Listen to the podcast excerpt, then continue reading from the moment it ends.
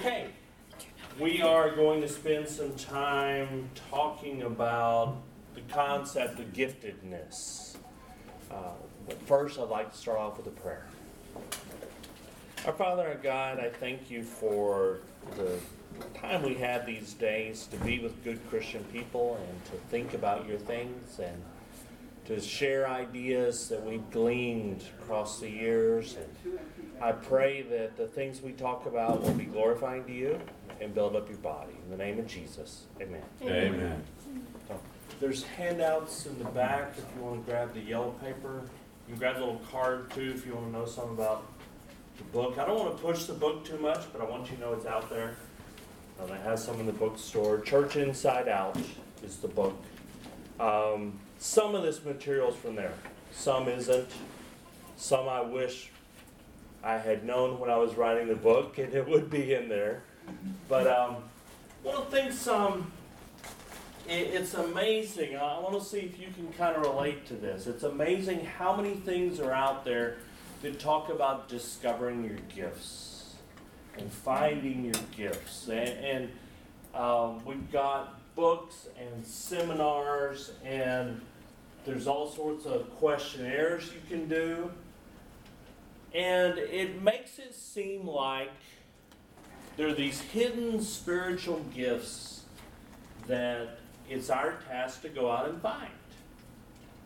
And I don't see that concept in the Bible. And in fact, I was thinking that, you know, some of these tests remind me of some of those tests like on Facebook. You know, what flavor of ice cream are you? You know, and you answer these questions and hi, you're pistachio. You know, and it's like, Okay, uh, most of these little inventories, they're really not scientific instruments. They're, they're just somebody's ideas of how to steer you. I will say, I finally got to use the Comic Papyrus font. So, any of you that work with typefaces, that's one of my favorite jokes out there. So, you might get the joke. If you don't, don't worry about it. I finally got to use that font. Three fifteen, So- it's three fifteen, Rullo's. I, I am. Com- what is But- it called? Comic what? Comic Papyrus. It, it was uh-huh. done as an April Fool's joke. So Okay. you kind of have to be into typefaces. All right? But, you know, there's sort of this idea that we're waiting for that moment when we get transformed into the spiritual superhero. Right? And it's like, wow, this is my gift. This is what I'm supposed to do. You know, I've been waiting all this time. And, and so, you know, you've got the innate abilities, the things you were born with, and, and you've got this spiritual thing that came to you, and you've got a talent, or you've got a gift. And a gift just seems more holy, more special, more intimidating, you know? And you got that one from birth, but this one's from the new birth. Now, I do believe in there being a difference between what the New Testament calls our flesh and our spirit. I mean, I do believe that there, there is a transformation that happens.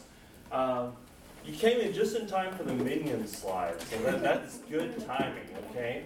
Um, I do believe there's this transformation that, that we undergo. But I also believe that I was made a certain way, and I don't think it was an accident. I have heard Christians use the term accident of birth, and I really don't feel that's how I came about. You know, I, I believe that the things that I have are, are things that God put in me. But by creating this need to discover the gift, I think sometimes we create some anguish for people and uncertainty. It's like, have I really figured out what it is that God wants me to be doing? Have I really figured out, have I found this, this special ability? And, and so I kind of want to move us away from that a little bit. I think you can tell by the way I'm speaking. Um, Matt Carter is uh, director of missions at the Harding School of Theology.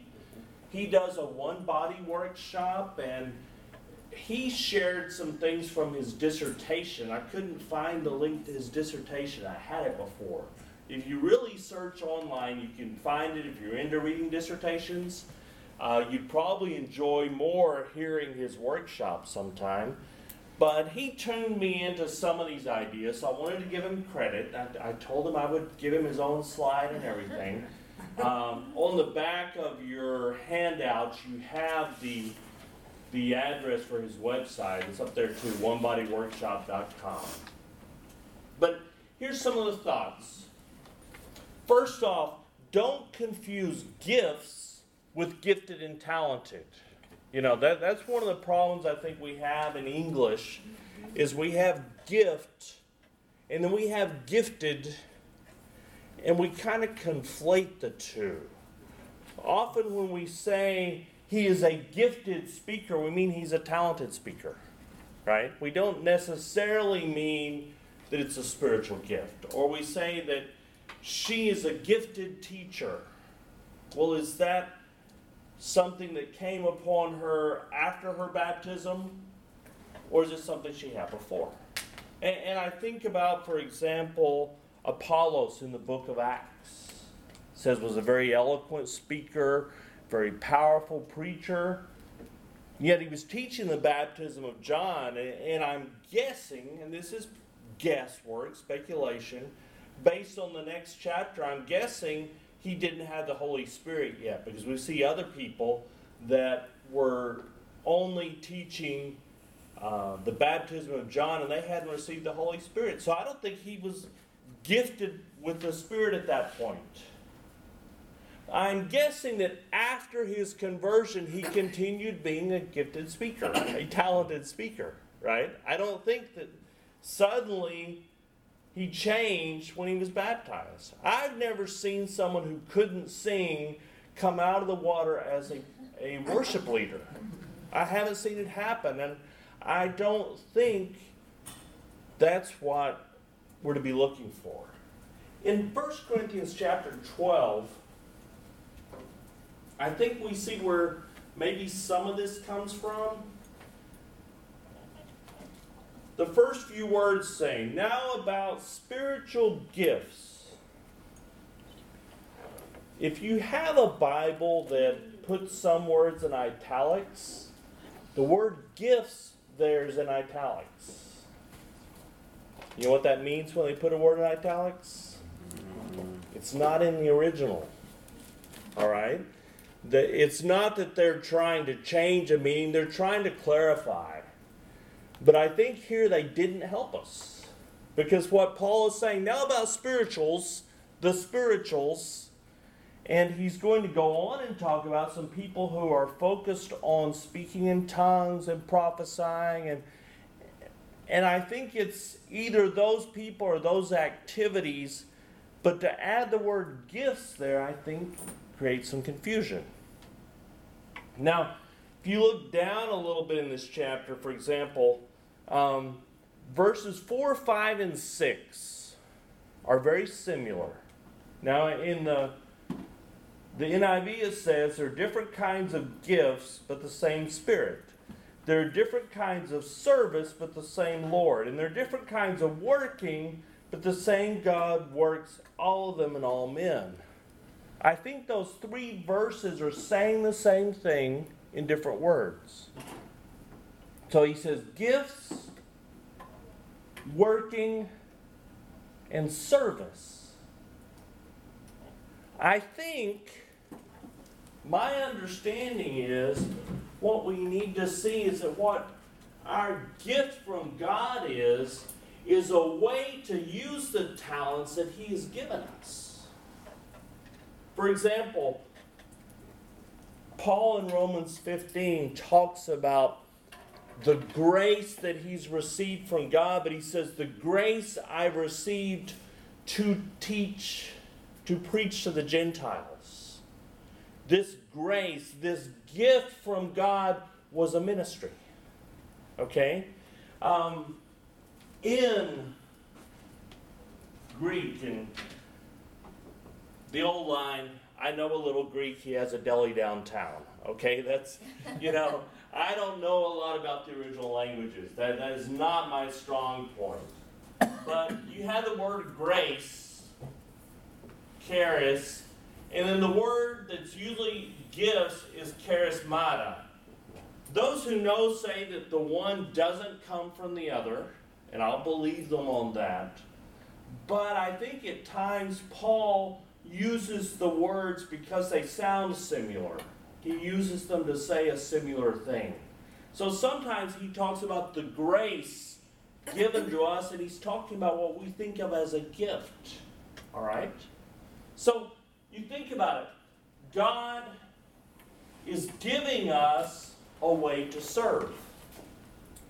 Look at this passage in, in 1 Peter 4.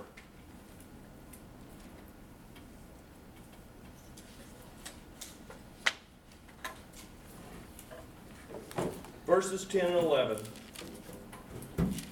says each one should use whatever gift, this is charismata, who is he has received to serve others faithfully administering God's grace in its various forms. Notice how he's used the two words there.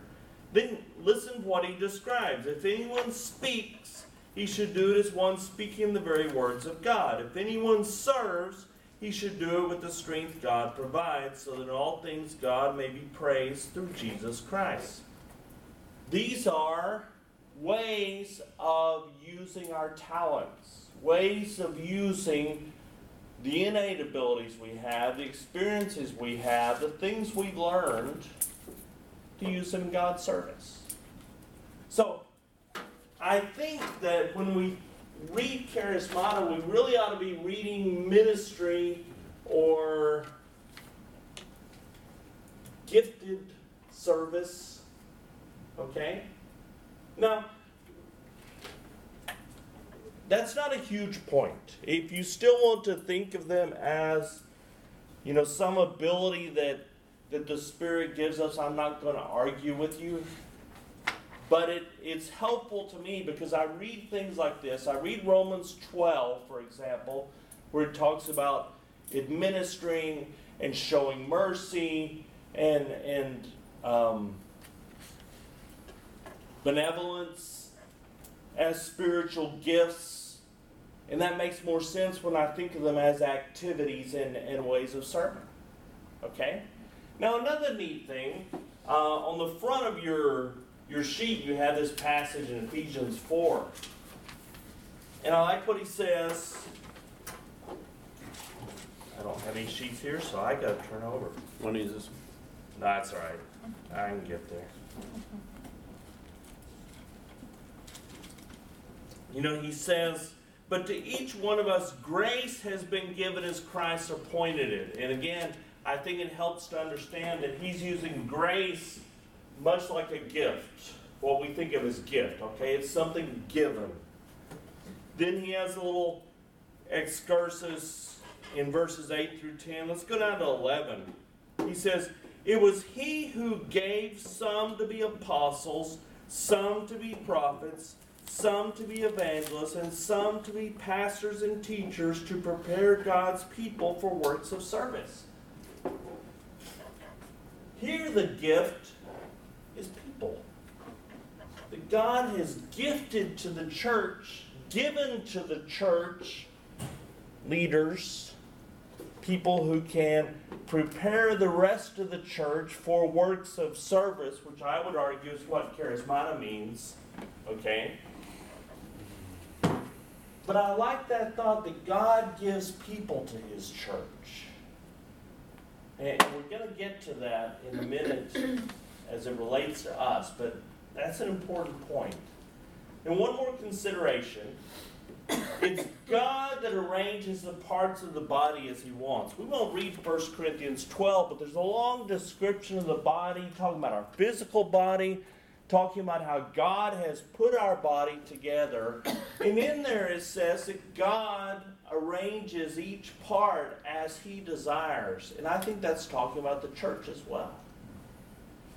I think about what we used to do when we would do the pyramids. I don't do these anymore, okay? So I put this in the past tense.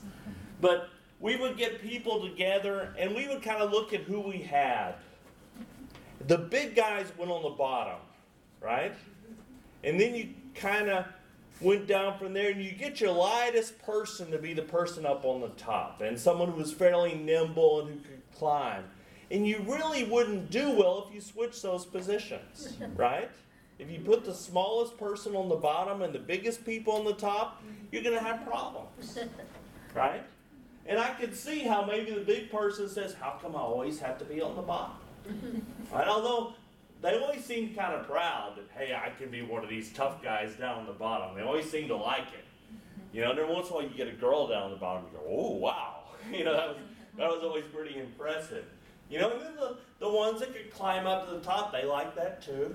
You know, I guess the, the ones in the middle don't get much glory, but they're a part of things, right? And so you look at this, you think about, you know, our gifts and we have it as a ministry, and God gives people to His church, and He puts us where He wants us. And that leads me to this you are God's gift to the church. And if you don't take anything else away from this, take that away and share that with people. Because I think people need to realize that where you are is where God wants you to be. And the talents you bring are something God thinks His church in your place needs. And so, for whatever reason, God thought the University Church of Christ in Abilene, Texas needed me. Okay? And felt like my ability and my history, my experience, my learning, and all that has brought me to here would be useful to his church, would build up his church. But to think of that idea and, and to help each member of the church understand you're a gift. Because sometimes I think we look at the preacher and go, oh, you know, God gave us the preacher and and you know we've got worship leaders. Yeah. You know, and we get the people that are up front. And those are the ones that go, wow, boy, they are gifted. And rarely do you talk about our gifted bookkeeper, you know? But you need a bookkeeper. And if you have a gifted maintenance man in your church, or maintenance woman in your church, you've got a great thing. And, and I believe that one problem we've had is we've sort of communicated that if you aren't one of the people who gets up front, you're not really gifted. And you're not all that important. And I think we need to see that everyone's gifted with a ministry, gifted with a way to serve, and that it was God that decided to put us where we are and to use us for being used. So, give me a moment of feedback. Does that sound like something biblical? And does it sound like something helpful? Yeah. It makes you realize that everyone's important, not just the ones up front. Makes you realize everyone's important. So how do you distinguish between someone who God placed up front and someone who needs to be up front but isn't? That that's a good. Mentor. How, how do you distinguish? He asked, in case you couldn't hear it, between the person who is up front and the person who should be up front and isn't, and also the person who wants to be up front but probably shouldn't be. Mm-hmm. Or the person who's up front and shouldn't be up front? Yeah, exactly. We we've got all of that, and let me give the famous answer that I'll get to some of that in a minute. But I think that is a big part of what leadership is supposed to be doing.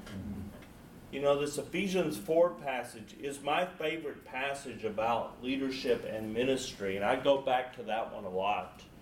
Um, And we're actually going to bring out some more from this passage here in a minute. But I think that the idea that God puts leaders in the church to prepare the body for works of service. And so, one of the things that should be coming out of leadership is that the rest of the body is finding its place to serve. Um, but yeah, it's not a cut and dried thing, and you know that. Um, and it's one of the great challenges in the church, I think, is to help everyone find a place and a place that a place of fulfillment for them and a place of edification for the body.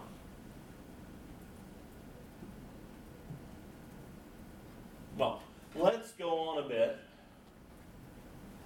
So, how do I go about recognizing my ministry? I almost felt hypocritical because there, at the beginning, I was kind of criticizing this thing about discovering your gift and finding your gift, and now I want to talk about how to discover your gift.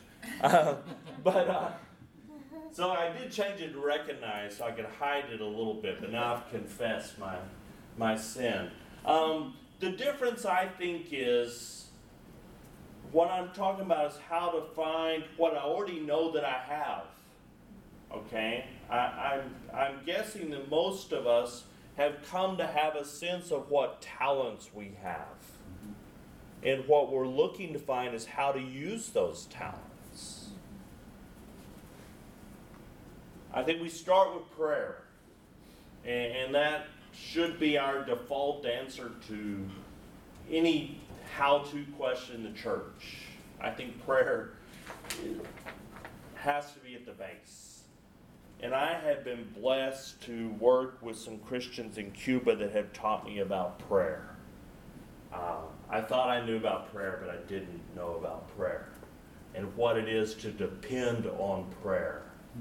Um, slightly off topic, but uh, Tony Fernandez, the preacher, you met Tony, haven't you? Yeah, Katrina's met him. Maybe some of you met him. He was out here a couple times.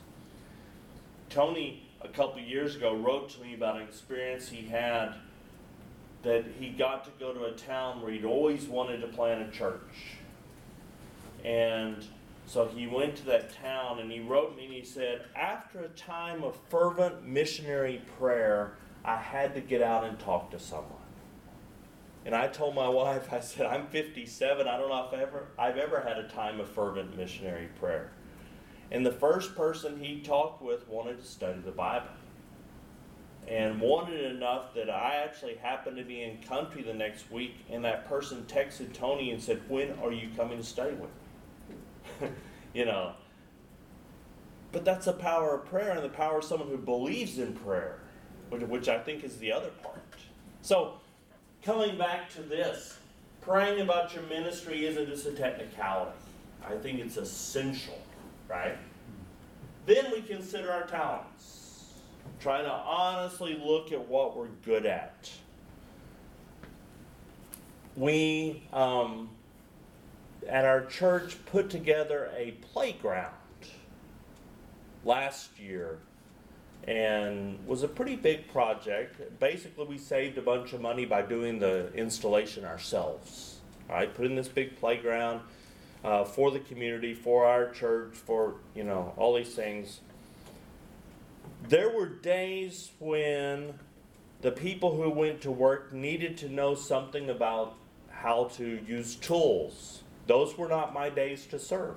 Okay, I'm not good with tools. I'll grab a screwdriver and and put a nail in the wall. You know, I mean, it's just that sort of thing. But then there was a day that we were just spreading mulch. That was my day to go help. Okay, I, I knew that my talents included being able to spread mulch around this equipment they put together, but my talent wasn't going to be putting that equipment together. Again, we need to value those who do have those talents as much as someone who gets to come to Pepperdine and stand up and teach a class. You know? We need to find a way to help them to know that that is not a second class job. All right, so you consider your talents. you begin trying new ways of serving. And I'll mention this a couple times, but I think the willingness to fail is one of the key things that, that we need. Because sometimes we're afraid to try things because we're afraid we're going to fail. And because of that, we don't do new things, you know? And so we need to be willing to, if someone says, you know, I think I, I might, you know, be good at leading singing, okay, we'll let you try. And it doesn't go well, okay, but nobody died. I mean, it, it's not that big a deal. You know, that person is not a failure for life, but they're not a song leader. Mm-hmm. But you let them try. I thought I wanted to go into youth ministry. Then I went and started teaching some teenage classes and discovered I was awful at it. You know, I just did not connect with teenagers. Okay. Doesn't mean I'm a failure in life, means I'm not a youth minister. You know? So you just have to be willing to try new ways of serving. What you're looking for is a combination of these three things positive results, personal satisfaction, and affirmation from others. It should go well. Maybe not perfectly the first time, maybe it'll take you a little while, but it ought to go well eventually. You should feel good doing it. It shouldn't be this huge chore every time you do it. And others should say, you know what, that was a blessing to me. You did that well. Thank you. Now we need to build a culture where we say those things to one another as well. Okay? But those are the things that, that give you the confirmation okay, I'm doing the right thing, I'm doing what God wants. Now, something I'll steal from Matt Carter, in case he listens to this, um, is the idea of even before trying new things, as you're considering your talents, talk to other people and say, What do you think I'm good at? What do you see in me? Because sometimes we don't see things in ourselves. So that's a good, I should probably add that one in. Um, Matt and I got to present on the same weekend last month, so I got to hear some of this stuff. So, like I said, we consider our gifts, and then we analyze the needs around us. And where giftedness meets need, that's your calling. Okay, now it sounds like a you know I put as a nice simple formula in the title of the class. It you know it's not that simple, but that should be the idea.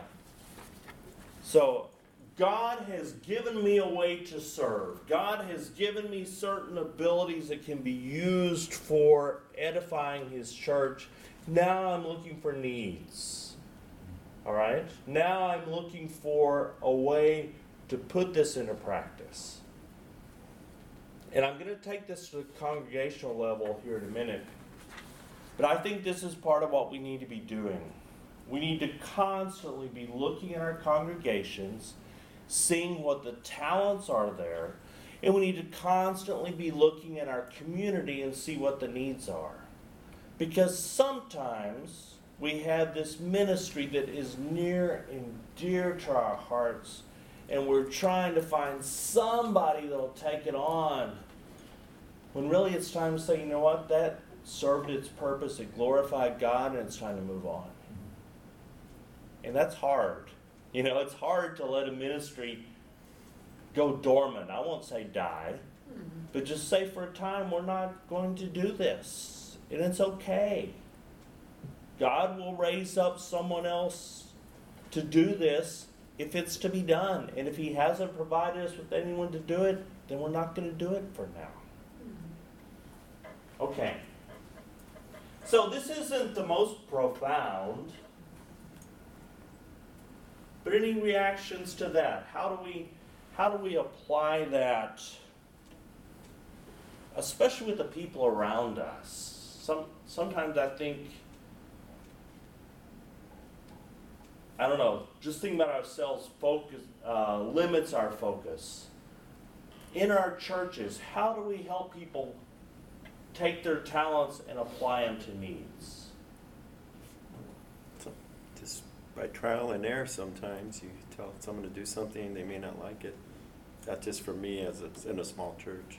Okay, Trial. trial and error can be a way of of With- finding out. Without doing a spiritual gift inventory, I guess. I've never done one. Yeah. So, you know, you might think about a spiritual gift inventory. Something we do is if, we have meetings every week that are, but we talk about, hey, you know who would be good at this? I think so-and-so would be good at this. Who wants to approach, we just approach them and talk to them about it and ask Yeah. ask them. And Affirmation. sometimes, yeah, we just, So- and if, if somebody's more comfortable talking to that person, then we, you know, we kinda are always trying to find somebody, but if we think they're good for that particular. So sort of brainstorming as far as people and then approaching them to see if they're Yeah, or just if somebody says, hey, we need somebody, we need somebody to be over this ministry, cause this person needs a break, who do you think might be good? Yeah, so it's not like we sit down and try to plug everybody in at one time, it's just as the needs arise, I guess. Okay, so as needs arise, arise, as needs arise, I don't know why that sounds hard. Um, we start identifying people. Yeah. Okay. Trying to repeat for the recording. It may be picking up every word you're saying, but I want to make sure we get this. And we so. also email out if there is a need that we know that something, even within the congregation or outside, then we email out to the members and say, this is a need, can you help with that? Okay, so making the congregation aware of needs specifically through email in your case, but um, different ways. And I, that's one of the things that I have come to believe the leaders should be doing, is making the congregation aware of needs. Without a guilt factor behind it.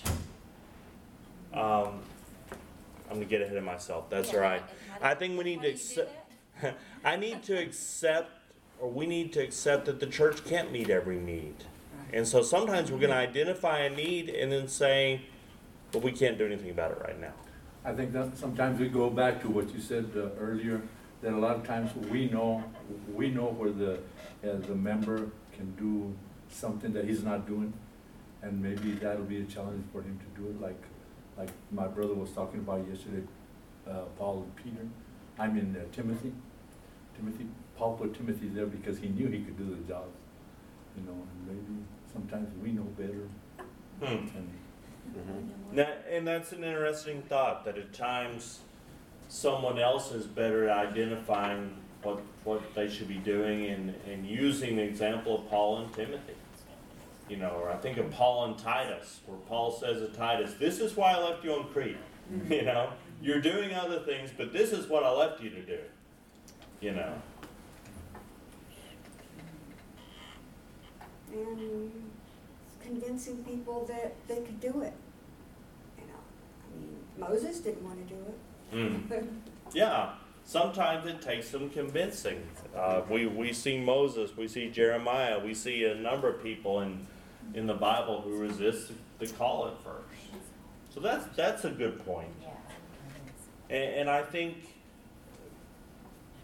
my personal opinion is, is giving people the license to fail helps. um, You know, I want you to try this, and if it doesn't go well, okay.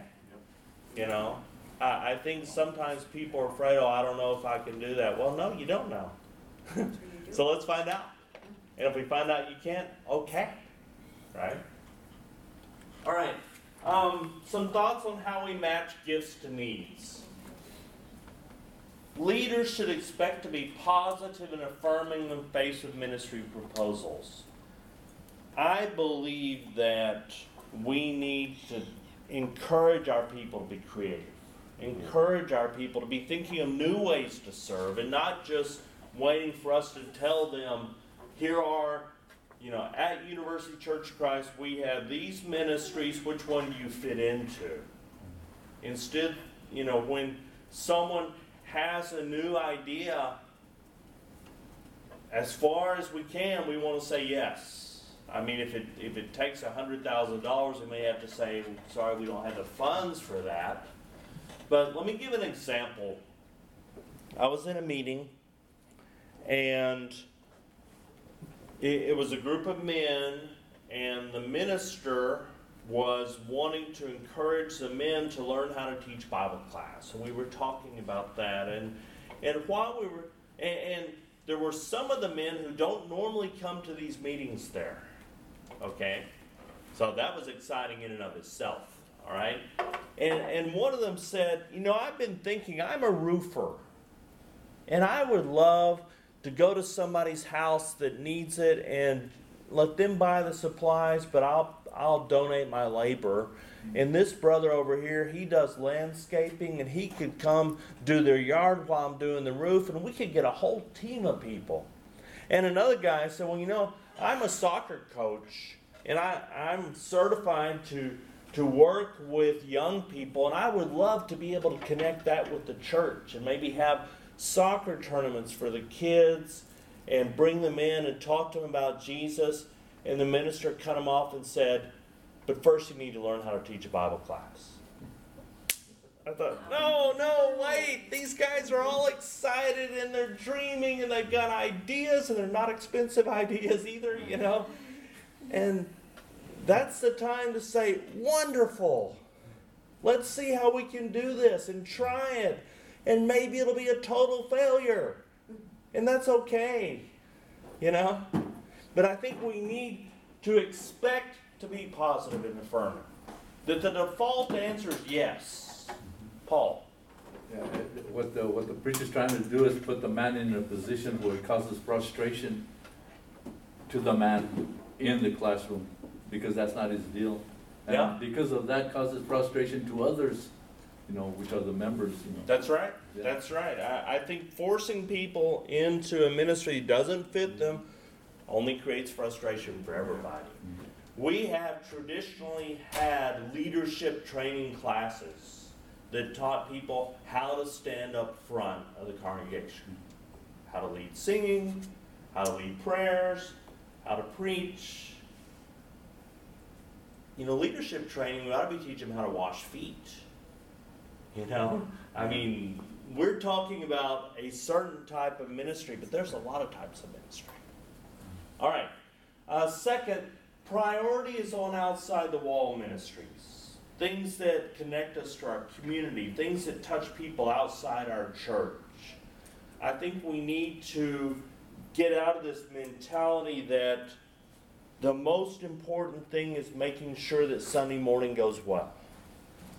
And, and that's why our leadership training classes have focused on the things for Sunday morning worship. But I think we need to emphasize to people we want you working outside, we want you doing things out in the community. And what we do here on Sunday is to encourage one another and, and, and to worship together, but our Christian life is done out there. Mm. When someone describes something that isn't right, it's taken as an offer to help. Okay, this is a personal, um, personal thing of mine. But I, I've come to believe that a lot of times God speaks to us through irritation. And so when somebody comes and says, "Hey, you know, I, the building's just not as clean as it could be," I say, "You know, brother, I'm glad somebody has a heart for that." Uh, Uh-huh. You know, here is where we keep our mops.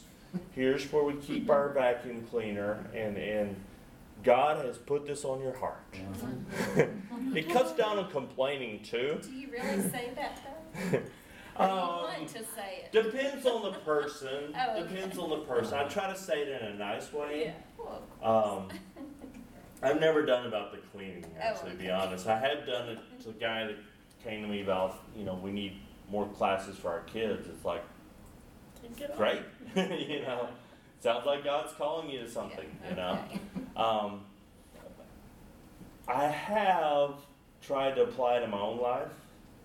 Not always that well, but I, a specific uh, example, and Katrina was in our college group, so she knows about this.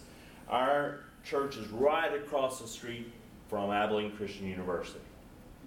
And our college class meets in the furthest room from the campus. Um, we're hoping to change that, but right now, that's how it is. The door nearest the campus, when you walk in, there's this neat acrylic map on the wall of what the church looked like about 20 years ago. We've done all sorts of building and remodeling since then. And so the classroom where the campus group meets isn't even on that acrylic map. The building where the classroom is is not on that map. Okay? So every year at the beginning of the school year, I would get so frustrated. And I would think, how can we not have good signage for the college kids? How can we not have, you know, a better map for them? And then, of course, I started working on this material and teaching this material, and you start listening to what you're saying to other people. And I thought, hello, God calls us through irritation. And I discovered that one of my ministries was the first few Sundays of the semester, be aware of that door and watch when people come in and help them get to class. You know, instead of just fussing about it. Mm-hmm. That really what God was saying, Tim, hello, take care of this. Mm-hmm. It's not that hard. And instead of just saying, well, it's not that hard, why don't they do something about it? No. God's saying, here's an opportunity. You know? Members need to be aware of needs in order to meet those needs. And, and so, again, I think part of what leadership needs to be doing is making people aware of needs. And I think it's healthy to present more needs than we can meet. Because, again, if we only limit ourselves to what we can do, number one, we're not taking God into account. And number two, we're not giving people options. And we're not getting out of our comfort zone. We're not. We're not getting out of our comfort zone. Well said.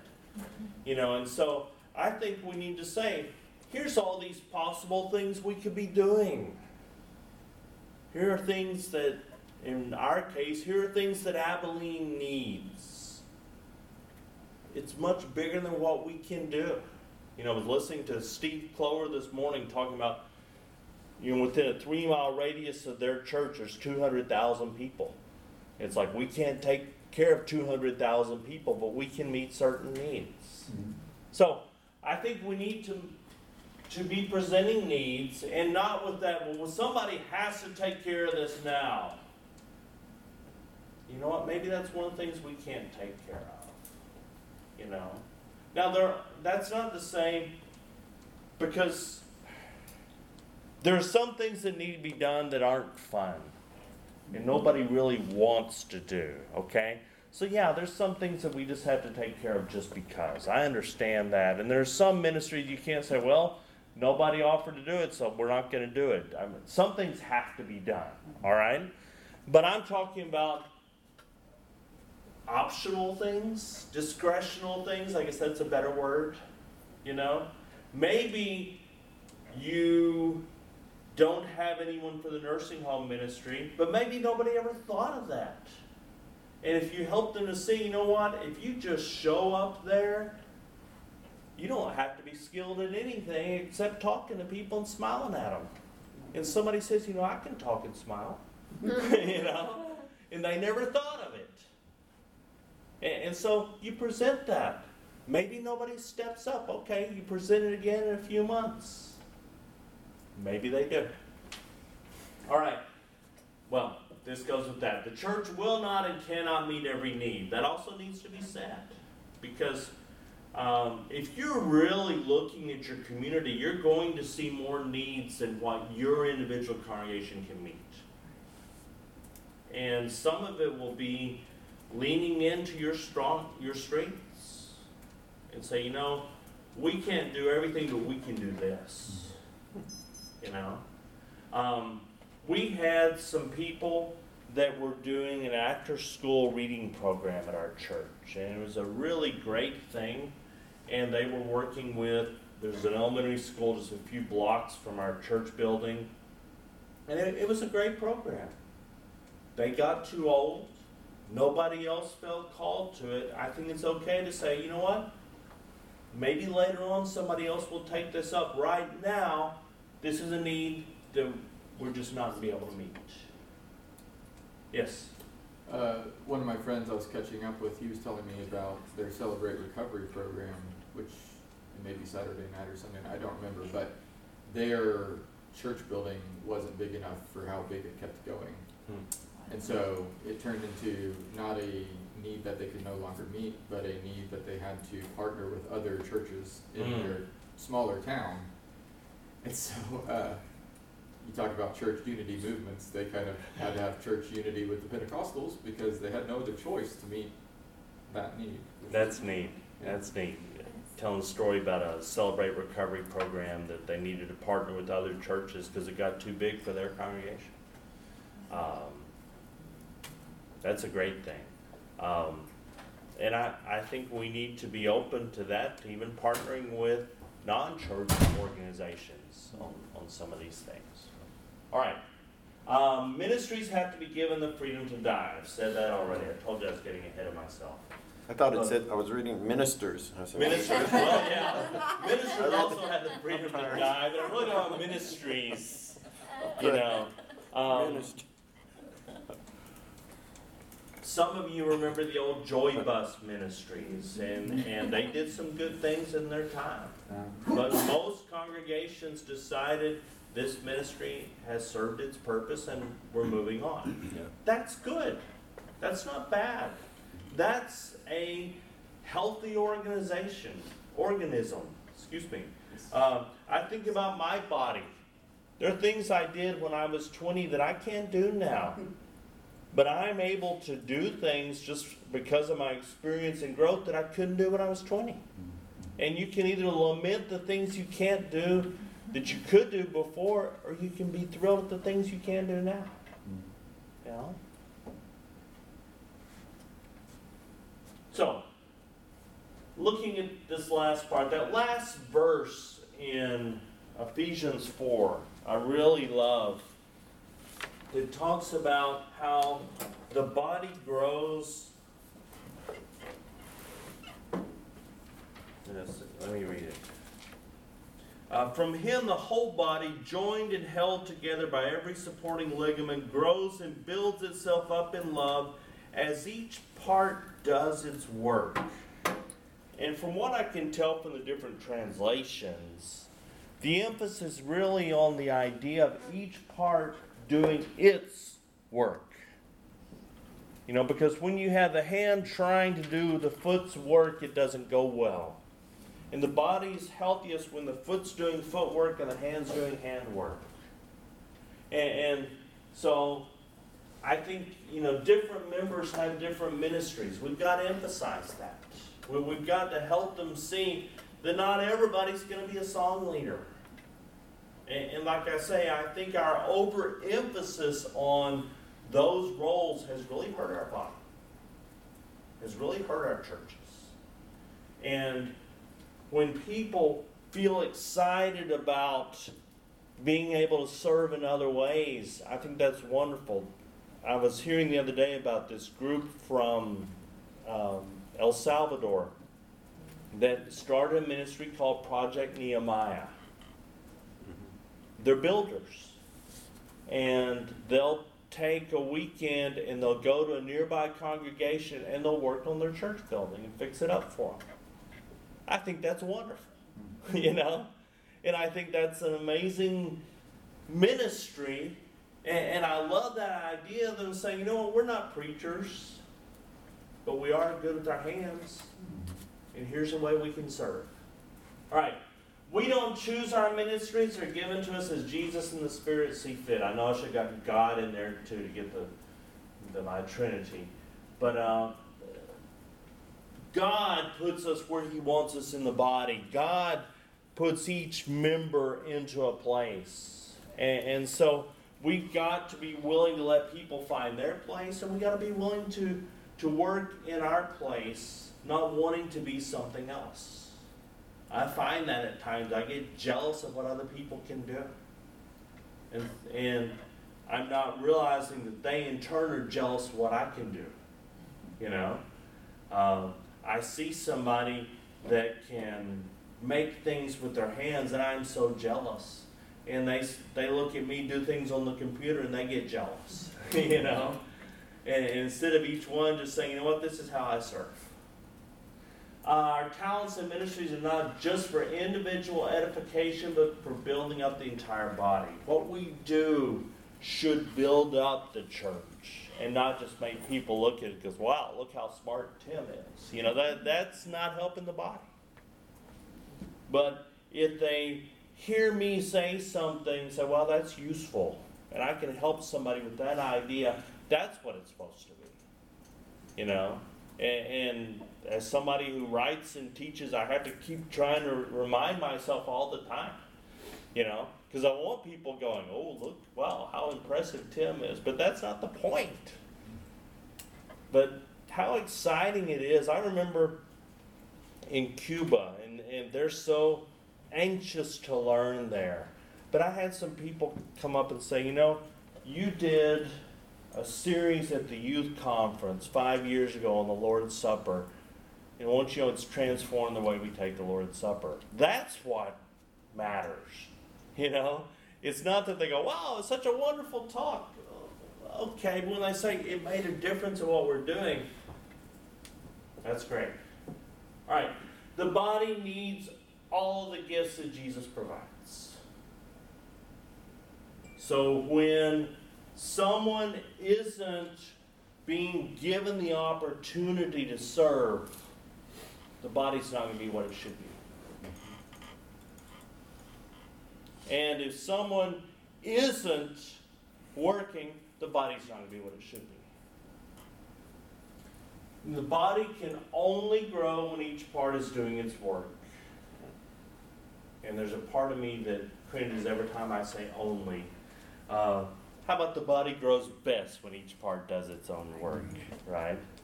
I think God can produce growth wherever He wants. But the, the healthy body has each part doing what it's supposed to be doing. So, those are my wonderful, impressive thoughts for you to see how wonderful Tim is. No. Um, let me close this with a prayer. Father, we glorify you, for you are a wise, wise God. And we know that our intelligence is laughable compared to you.